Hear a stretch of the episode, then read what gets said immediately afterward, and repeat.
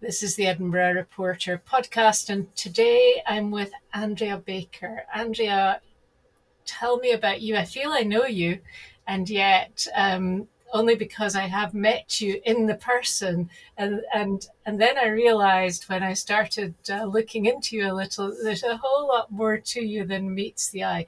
So first of all, uh, where are you, where are you from and how are you in Edinburgh? Tell me a little about that. It's it's a fairly long and complicated story. Um, I'm originally from Massachusetts in the United States, as you can tell from my twang.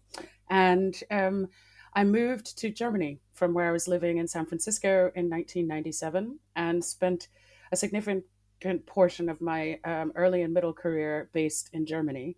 Um, and then went to Australia with my then partner, now husband, um, who happens to be from Inverness. And so we were in Australia and both decided that we didn't want to be landlocked in Germany anymore. So we packed up and moved to Scotland. And so I have been living in Scotland since two thousand five and became a citizen seven years ago. And um, I sort of describe myself as um, American by birth and Scottish by choice. That's terrific. So now we can call you our own. I am That's... indeed I'm Scottish. Yes, thank you. Indeed, indeed. You know, you you just have this fantastic singing voice, and um, I I read a little about where you did your training and things like that. But how do you develop such a voice, and when did you know you had this voice? The joke in my family is that I came out singing. So I come from a musical family, have always wanted to be a singer, and um, started singing as a young kid. My first voice teacher was my mum. And um, I was lucky enough to be in a church where the minister was a trained tenor. So um, I started singing recitals as a kid, singing classical music as a very young kid. Um, and back in the day, in the seventies, when I was growing up, um, schools still had orchestras and we did operas and musical theater. So I did my first opera as a kid in high school and um, have been singing ever since, actually. And um, made my debut in San Francisco. Actually, Scotland has always featured rather prominently in my career. Um, I got my first professional job as an opera singer at San Francisco Opera, and I was in the chorus under the extraordinary chorus master Ian Robertson, who is also from Edinburgh. And my conductor, my general music director, was Donald Runicles. So that was my first sort of season in opera in San Francisco. But even then, it was a very Scottish season. And uh, so from there, um, I came to Europe and I made my debut in uh, Italy in nineteen ninety-six. So I've been a professional singer since nineteen ninety-four. It's truly an international story. And, you know, there is something about being, you know, an, an international... Do we call you an opera star or do we call you a singer? Because I think you have such a wide repertoire. Well, I, I, I, I've been in the game long enough that there are, that, you know, careers change and evolve. Uh, fifteen years ago, I would have said I'm an opera singer. Um, today, I say I am a singer and presenter. So, um, yes, things do change. Um, with my piece, Sing Sister Sing, I sort of delved into the world of blues and gospel and jazz and even a little disco. So um, I'm I'm excited to say that uh, other than opera, um, I, I have other e- exciting music to sing that sort of expanded my repertoire of late. And that's where I met you, was in the uh, the cafe at the Rose Theatre Cafe uh, with Richard Lewis, who was previously a councillor and culture convener here in the city, and who's a musician. And he was just playing, he was just playing the piano, and you were just singing. And then suddenly we had the whole room was just full of this wonderful music that you can produce. And and yes, that's something very different from what you're going to be doing this year at the festival. So tell me, tell me a little about that, because that also has a Scottish connection. This, um, and I get these words muddled up all the time. So it's the song cycle, Woman Life Song. Yes, it's called Woman Life Song, and it was commissioned um, by a donor in New York for Jessye Norman.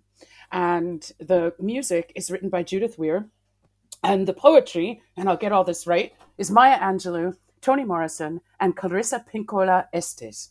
And they are three of our most heralded poets. Um, Maya Angelou is a woman who I have idolized and whose poetry and work um, has been something really important to me um, since since I was really young and discovered her work. Um, like me, she started in Porgy and Bess, um, like many of us in the in the game. And um, so she was one of the writers on this piece. And Toni Morrison, of course, is a Pulitzer, also a Pulitzer Prize winning author, as is Clarissa. And the the piece is about the life of a woman from a female perspective, but a, a traditionally African-American female perspective and um, uh, a Latinx uh, American perspective. And this spoke to me in particular because it's also written by a woman. It's written by Judith Weir, great Scottish composer. And of course, for one of the greatest singers of the twentieth century, Jessye Norman. Now, I know that sounds absolutely bonkers why anybody in their right mind would want to tackle this piece, but it feels like um, a piece to me that needs to be sung. It needs to be, these words, these feelings, this story needs to come out. It's about the life cycle of a woman. And although it comes from a particularly African-American perspective, this woman could be any woman. And it goes through youth, it goes through sorrow, it goes through the joy of first love, it goes through loss, and it it brings you out the other end looking forward to a new a new adventure. And that really speaks to me um, as I'm a, a woman of a certain age. And um, after COVID, there are many adventures in front of me that I never sort of expected to be happening. And this is one of them. So I'm really honored to be doing the piece. It hasn't been performed uh, since two thousand when Jessye Norman did it at the Proms. And I'm even more honored to be performing with um, my old college buddy, um, William Eddins. We both went to university together. And um, to be working for the first time with the Chinique Orchestra, um, which is Europe's or Britain and Europe's only um, Black and minority ethnic orchestra. Um, they're an extraordinary band. And I'm honored to be able to be standing on the stage with a Black team performing classical music here in the International Festival in my home city. So um, it's it's um, I'm really thank- thankful to the festival for granting my, my um, cherry on the top of the cake musical fantasy wish. So yeah, I'm working hard to to um, somehow live up even to, in just a small way, um, the huge shoes that Jessye Norman left behind when she sadly passed away eighteen months ago. Yeah, it's it's an incredible piece, and I've listened to some of it, and I'm in no way would I describe myself as a singer, but it sounds terribly technically difficult. Um, and I think it's really important. Um, we keep talking um, these days now about Black composers and about female composers and about finally bringing the female perspective on life to the stage and to express those those feelings from a from a female perspective, as opposed to having our lives written about by men. And this piece in particular really highlights that. It's um, it's a bear of a sing. Um, it's about fifty minutes, um, all in one go, and we're performing it twice in one day. So, um, yeah, um, it's, it's, it's going to be a vocal challenge, um, in particular because we've been out of work for fifteen months. Um, so, um, getting back up, up to speed and getting your stamina going is really, has really been, um, hard work, but good and challenging work, especially to, to sink my teeth into something new, which is, um, which is exciting. It's always it's always exciting to learn a new piece and get to learn a new composer. I've never sung any of Judith Weir's work, although I'm familiar with her work and, and really enjoy her compositions. This is the first piece of hers that I'll be singing. So I'm I'm excited for that musical collaboration to happen. It's amazing. I, I just find this, I find that I do think that post-COVID, with, there are many exciting journeys to go on. And I do think for you, I hear what you're saying. You haven't um, you haven't actually performed in the last uh, fifteen months or so. Well, very few people have. And uh, but I do think that this is a, a, a big new adventure. And part of the big new adventure is the fact that it's actually it's going to be sung outside under under a, a, a tented ceiling, as it were. We, the, the International Festival are calling them pavilions, but of course they are just big tents, really. Um, and so that alone gives a whole new dimension to uh, what will be your performance. Well, it does. And I think I think particularly with our beautiful, wonderful Scottish weather, um, we may have the gods adding an extra instrument. Um, but um, I studied as a young person at the Aspen Music Festival, and the Aspen Music Festival is an open air venue. And so that's pretty common in the States. Very often in the summer, you perform outdoors. Tanglewood's outdoors. Um, where I grew up, we had the famous um, Symphony Orchestra Hatch Shell, which is basically a big giant shell um, on the harbor in Boston. So all summer long, they had concerts outdoors. So it's something I'm I'm I'm familiar with um, and looking forward to bringing sort of a different energy um, here to Edinburgh. And we'll just um, hope that Um, the weather gods play with us and and allow us to to have um, forty-five or fifty minutes of, of quiet and no, not too much wind and rain. So uh, yeah, it'll be it'll be exciting, um, and it also allows us to perform for an audience, um, which is something I haven't done in um, almost. My last performance was February two thousand twenty. And, and where did you perform then? Peter Grimes uh, in Germany at uh, the State Theatre of Hessen. So. Um, it's been quite a long time without performing for an audience. I've done lots of video work and, and um, brought my show Sing Sister Sing to the festival last year just as part of their video installations um, and have done some recording, but um, nothing with with other people. Um, so it's, it's, it's going to be um, rather emotional, I gather. I, I would think it will.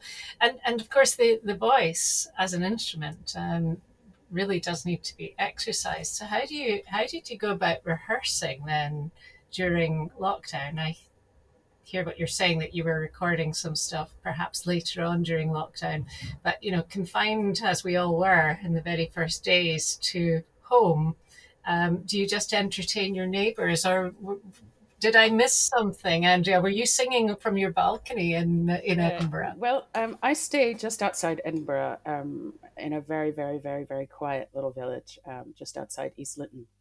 And I'm lucky enough to have a garden.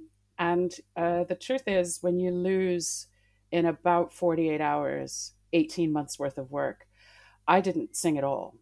I didn't sing until June.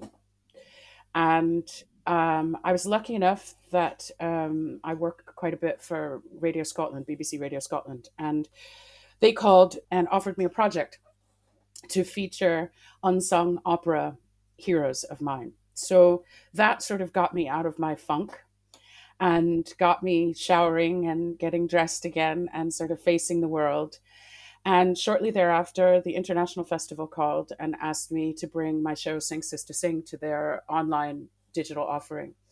So that sort of cracked the whip at home and got me back practicing and rehearsing and getting ready.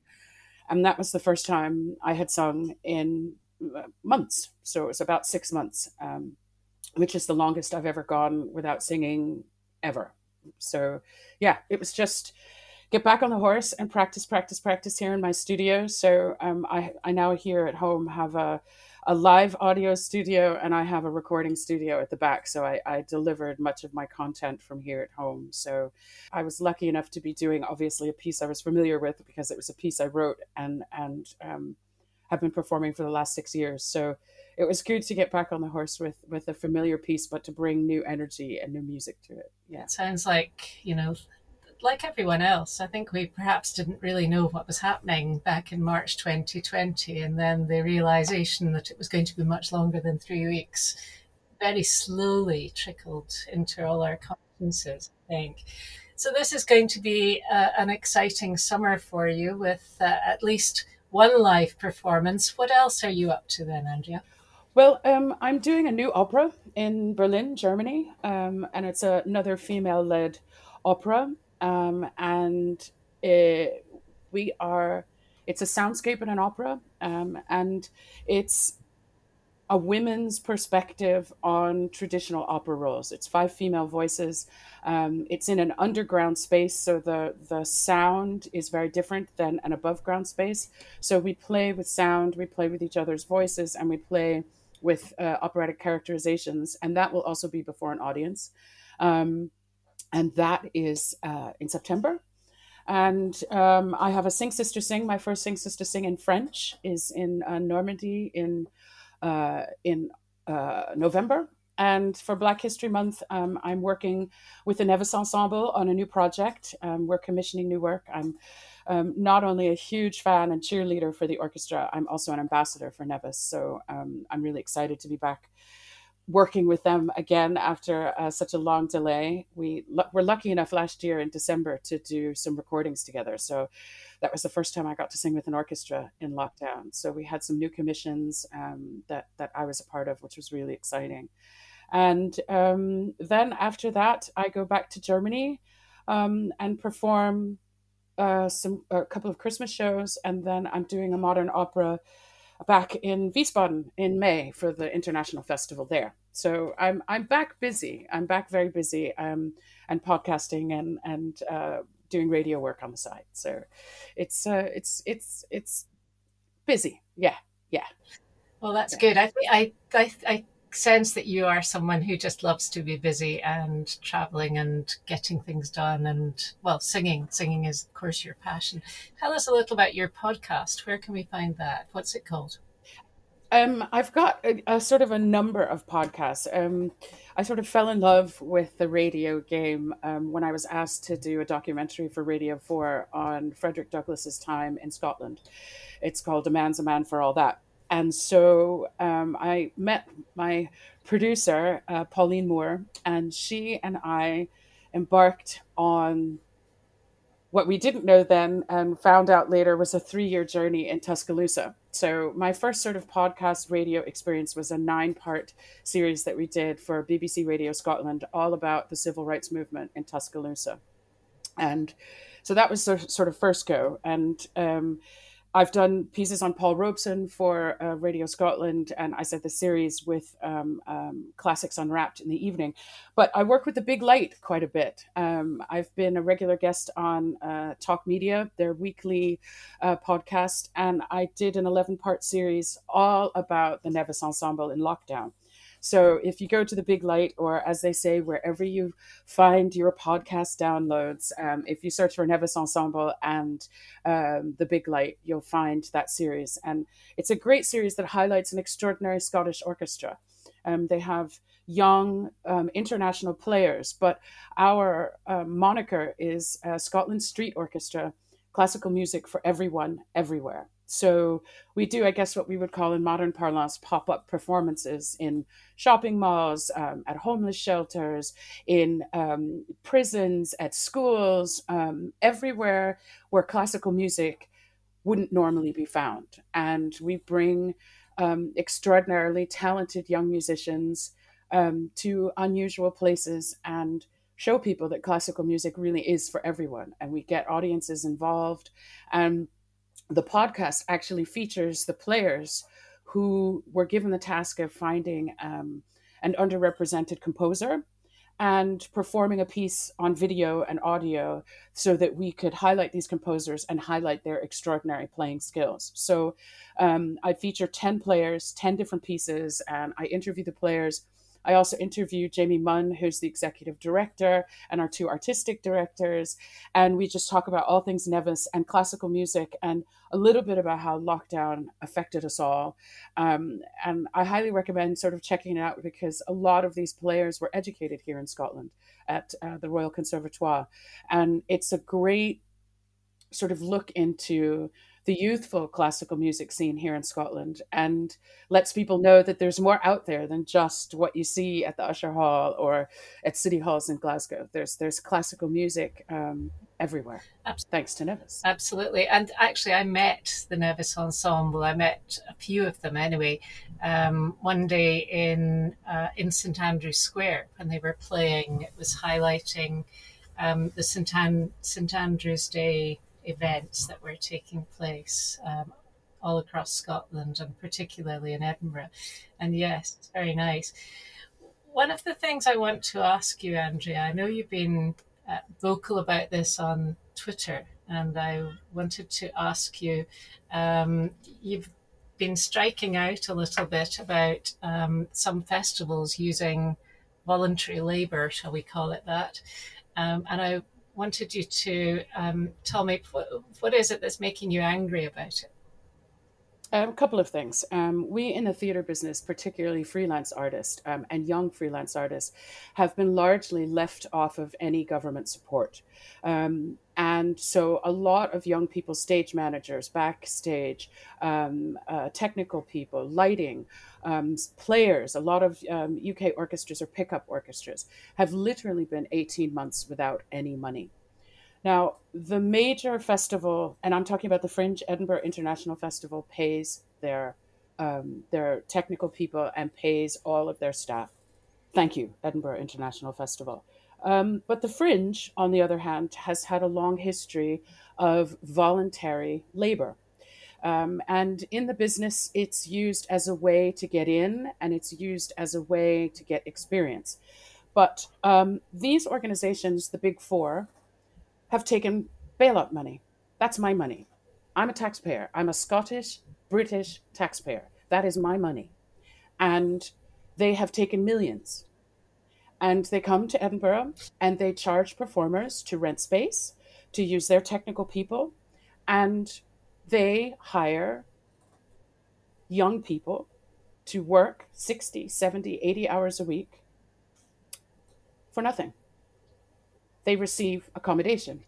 And in a pandemic, accommodation in a flat with six or seven other young people is not only insane, it's shouldn't be practiced at all. And my anger about this is we have been arguing, Fair Fringe and artists have been vocal about this practice for years. But I find post-pandemic with large organizations that, as I said, have taken bailout and support money from uh, Creative Scotland and from um, uh, the English equivalent um, to come here to my home city and hire young people for no wages at all is absolutely sinful and devilish. And they don't pay a living wage either. Those young people who work for these festival organizations do not get paid a living wage. Those of us who live in Edinburgh know how expensive Edinburgh is during the summer. We know how expensive it is to get here. We know how expensive it is to have a coffee, never mind a pint after an eighteen-hour day.